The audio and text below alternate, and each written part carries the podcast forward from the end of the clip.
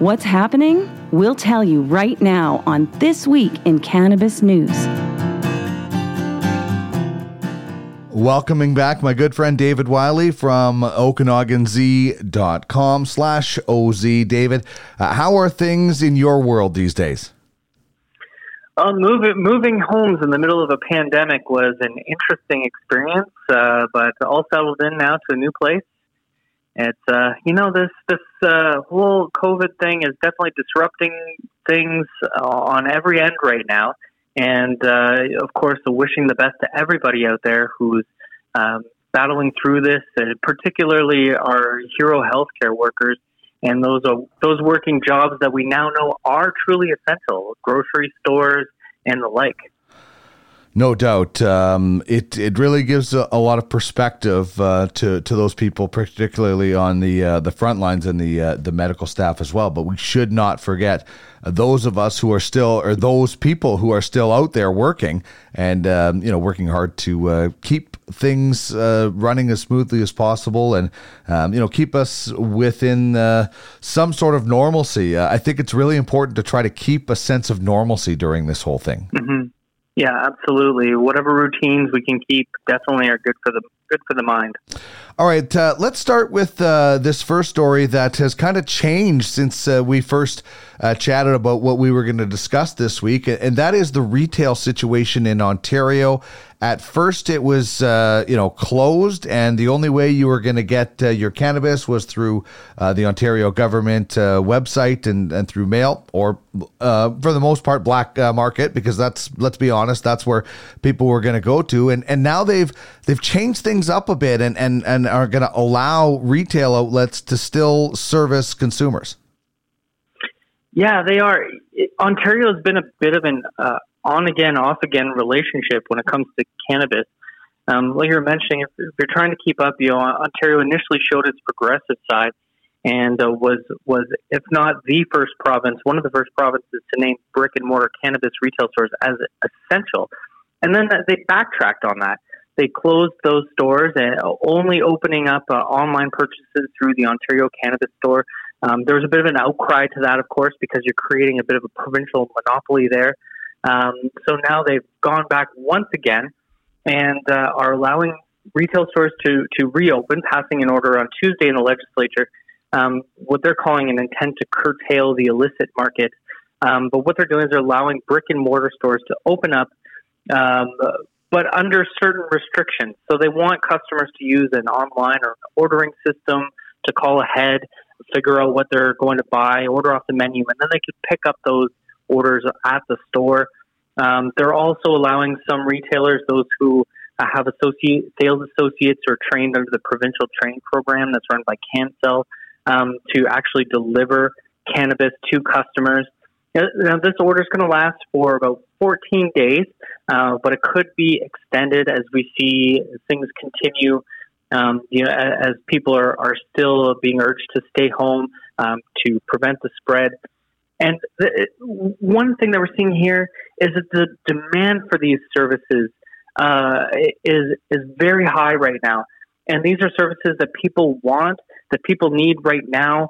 Um, but these are also services that people are, are, hoping will continue on into the future, even when we're through this crisis.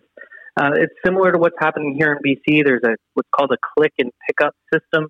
Um, so it's just showing that that the flexibility within the legalized system here uh, is really helping people and really making sure that people are getting the what they want uh, from the legal market. And you know, the outcry to keep cannabis stores open was tremendous. Um, thousands of signatures uh, just over the course of a couple of days on a Change.org petition that popped up uh, asking to make store cannabis stores essential. So we know that the demand is there, and it's really something that people are uh, turning to to ease their minds, to ease their anxieties. Um, and, you know, like you said uh, off the top here, we're keeping a little bit of routine in our lives. And, and for us, it's nice to unwind after a day working from home. Um, for healthcare workers or those essential workers that we talked about, we want to make sure that they have a way to, to unwind and relax, uh, you know, and just enjoy an evening. One hundred percent. Uh, I think that's uh, really well said. And you know, there's there's a reason uh, liquor stores are allowed to stay open because uh, unfortunately people will go into withdrawal. And for cannabis, uh, or for, for a lot of people, cannabis is is medicinal. And I love mm-hmm. the the um, thought and forward thinking of delivery because I've been saying that here in Alberta and and other places. Because listen, uh, the the fastest or one of the fastest growing demographics is seniors when it comes to cannabis use. And one of the mm-hmm. most impacted demographics with COVID 19 is seniors. So uh, they don't want to go out to get what might be their medicine. So um, it, it's good that cannabis is uh, being deemed an essential service, like some of these other things, because for so a lot of people, uh, it is uh, it is medicine, and uh, it, it's also uh, so very important and good news that you know cannabis and the industry uh, is going to get some of that uh, federal relief that you know we had talked about a while back. It wasn't looking good news. So good that cannabis is an essential service as it's considered, and that it'll be uh, getting some um, uh, money, uh, cash relief here, this industry. You know, there have been a lot of about faces on cannabis throughout this whole pandemic. Yes. Um, you know, late last month, Aurora Cannabis CEO, uh, sorry, Senior Vice President, I should say, uh, for Global Government Relations, Rick Savone, he called out the Business Development Bank of Canada Export Development Canada and Farm Credit Canada for cutting off the cannabis sector from all financial aid. The reasons he said appeared to be unclear. Um, from our point of view, from my point of view anyway, it, it still seems to show the stigma that's hanging over top of this industry. And now, just now, BDC is saying, that's the Business Development Bank of Canada, is saying that the cannabis sector is now eligible for the $40 billion credit program that it's managing. And that bank CEO said that the program is going to be uh, open to all businesses uh, who apply through their own banks to access that program. Um, and that's great. Uh, it should we should be able to access cash in this industry. There was a, a letter signed by you that was sent forward to ensure that that all of these cannabis businesses, which are being declared essential, should also be uh, have that aid available to them. Um, you know, and that's not the only letter. There are other letters that have been sent to the government. The message seems to be getting through that aid needs to come. We need to support this new, this legal industry. It's been a bit of a downturn uh, that we've had to face. You know, uh, we're seeing online sales that are breaking records at some stores. Others that I've been to, talked to, are experiencing already starting to experience that slowdown. And the analysts who are watching this industry are seeing the trend. So we have consumers right now that are stocking up. They're making sure that they've got a, a, enough product uh, to last them a while. Same thing that we've been seeing in other things. People are buying canned foods. People are buying toilet paper. Too much damn toilet paper. Uh, and people, of course, are stocking up on their cannabis products.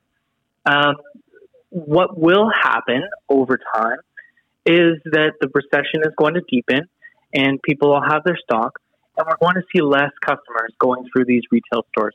We're going to going to be seeing less customers purchasing products from from the, the, the different producers, and uh, there will be a need for aid to make sure that these businesses can continue on and, and make it through, like all the other ones. So hats off um, to to those who are who are helping uh, these essential businesses through because they need it, and we we want to make sure that they're supported. Well, you know, in, in a strange way, uh, through this COVID 19 pandemic, David, we are seeing just how important cannabis is to a lot of people, not just a few people, but a lot of people. How um, it has become a, a, regular part, a healthy, regular part of a lot of people's lives. And I think that maybe is going to open some eyes to a lot of people that were thinking, yeah, the the stock prices weren't good, but it shows there's an appetite uh, for it out there. And and once we can, you know, get back to some sort of normalcy and and you know be within six feet of each other and you know have a joint circle, um, a lot of these cannabis events are going to be popping up again. And I think mm-hmm. there's going to be an uptick in um, not only in the attendance, people are going to want to do everything. They're going to want to do so many things. I think we're going to see an in- increase in attendance. You know, the cannabis and, and hemp expo uh, in Edmonton was postponed until October. It's been uh, you know in October 3rd, and we'll be there live uh, on location. Um, but I think a lot of these things post COVID 19, we're going to see a, an increase in and, and maybe even more than we thought before. I think so too. We're starting to see these these conferences, like you said, get rescheduled. Uh, the Growing Summit uh, here in the Kelowna area has been rescheduled tentatively for August 24th and 25th. Um, the C45 Quality Summit in Fredericton is in September. Hemp Fest Calgary, uh, not too far away from you, September 11th and 12th. And it's interesting also to, to see the hint of what things are going to look like uh, in a in a post uh, post self isolation kind of world. These kinds of uh, events are seeing changes. The venues are getting bigger, for example, to make sure that people can still uh, practice social distancing. Uh, in the meantime, once we're allowed to start having these events again, uh, we're starting to see an increase of tickets being sold for uh, just for a live streaming of events, so you don't have to be there in person. Particularly if you're in a in a compromised situation, uh, you know, and have the fear of going out uh, anyway. At the best of times, even here in the worst of times, I can't imagine having something where you where you're not able to fight off a virus like this. Um, we're also seeing new positions being hired, like a manager of sanitation um, that's going to deliver on those extra sanitation protocols, going above and beyond standard venue services. Um, at some of the cannabis conferences that are coming up, the organizers are providing silicon tips um, to prevent the sharing of smoking paraphernalia. So that's pretty cool. Um, you know, it's great to see these kinds of progressive changes happening.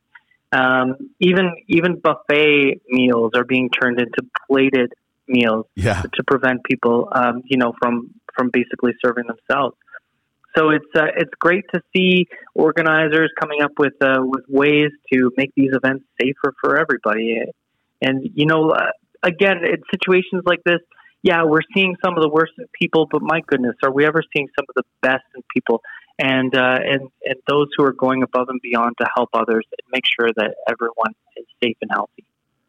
We are speaking with David Wylie from the OZ. You can uh, check it out at okanaganz.com slash OZ. If you're watching on YouTube or the WeedTube or our social media streams, you can see it on the screen there. You can follow them at OkanaganZ on Twitter and at Wylie Writer. And um, David, we unfortunately have to uh, end on a, a, a, very sad note. Um, a, mm. very young, brave uh, girl um, has lost her life uh, to what they're saying is a, a likely COVID nineteen case, and and this is uh, the the girl who inspired the CBD strain Charlotte's Web, um, a girl that was uh, suffering you know massive uh, grand mal seizures, and her parents.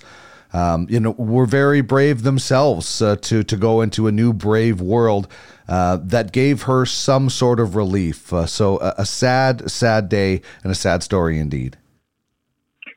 Yeah, um, Charlotte uh, Figi, she was 13. I, I, apologize if I mispronounced her last name because to, to many of us in the cannabis industry, she was just known as Charlotte. Um, and she's the namesake of Charlotte's Web, which is a high CBD, low THC strain. Um, just from the age of, of three months old, she started um, suffering from seizures from uh, from Dravet syndrome, which is a severe and uh, difficult to control type of epilepsy. It causes uh, really prolonged seizures. Um, so the you know trying out all kinds of different uh, heavy pharmaceutical drugs. The the family just grew tired of of, of the the side effects and uh, turned to cannabis, uh, particularly at a time years ago when it was really frowned upon. Even today, the strides that we've made are unbelievable, and in large part thanks to Charlotte and her family for normalizing this kind of treatment. Um, all over the world, you'll find similar cases now that were inspired by her of children who have been using cannabis oil to uh, to prevent seizures, to, to minimize the suffering that they've been going through. And uh, as we've seen with this virus, it's uh, it just doesn't let up. So Charlotte and her family had been sick for about a month, and uh, other family members recovered. She didn't. Uh, took a downturn. She was admitted to hospital um, and on, on April 3rd, the family was saying that they've tried all their tricks, nothing worked, and then it seemed to get better. Uh, she was discharged on April 5th, And then, unfortunately, on April 7th, the family announced that uh, that she succumbed.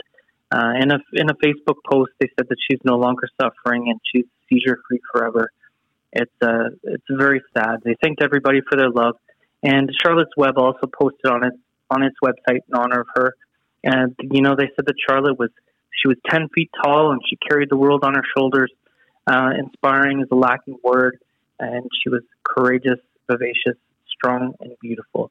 And it's we just want to uh, to send our love here um, out to to Charlotte's family as they as they mourn someone who's really a hero to us in cannabis uh, and helping to bring this medicine to people. Very well said. Uh, she um, is going to, you know, her, her legacy is going to live on and help so many other children and people uh, in general. Not uh, not really unlike uh, Franco Loja from uh, you know from Strain Hunters. Uh, you know, mm-hmm. Franco's lemon cheese, a strain in his honor, and you know he he died of malaria trying to treat people uh, who had malaria with CBD, and you know he gave his life uh, helping other people, and, and Charlotte um, will will her legacy will live on as well. So uh, we should all uh, uh, pack a bowl or something and uh, give a salute to to Charlotte and Charlotte's Web for that for sure. David, thank you as always, and hopefully we continue to get more and more good news. And I hope you and yours stay healthy and stay safe. And you and yours. Thanks.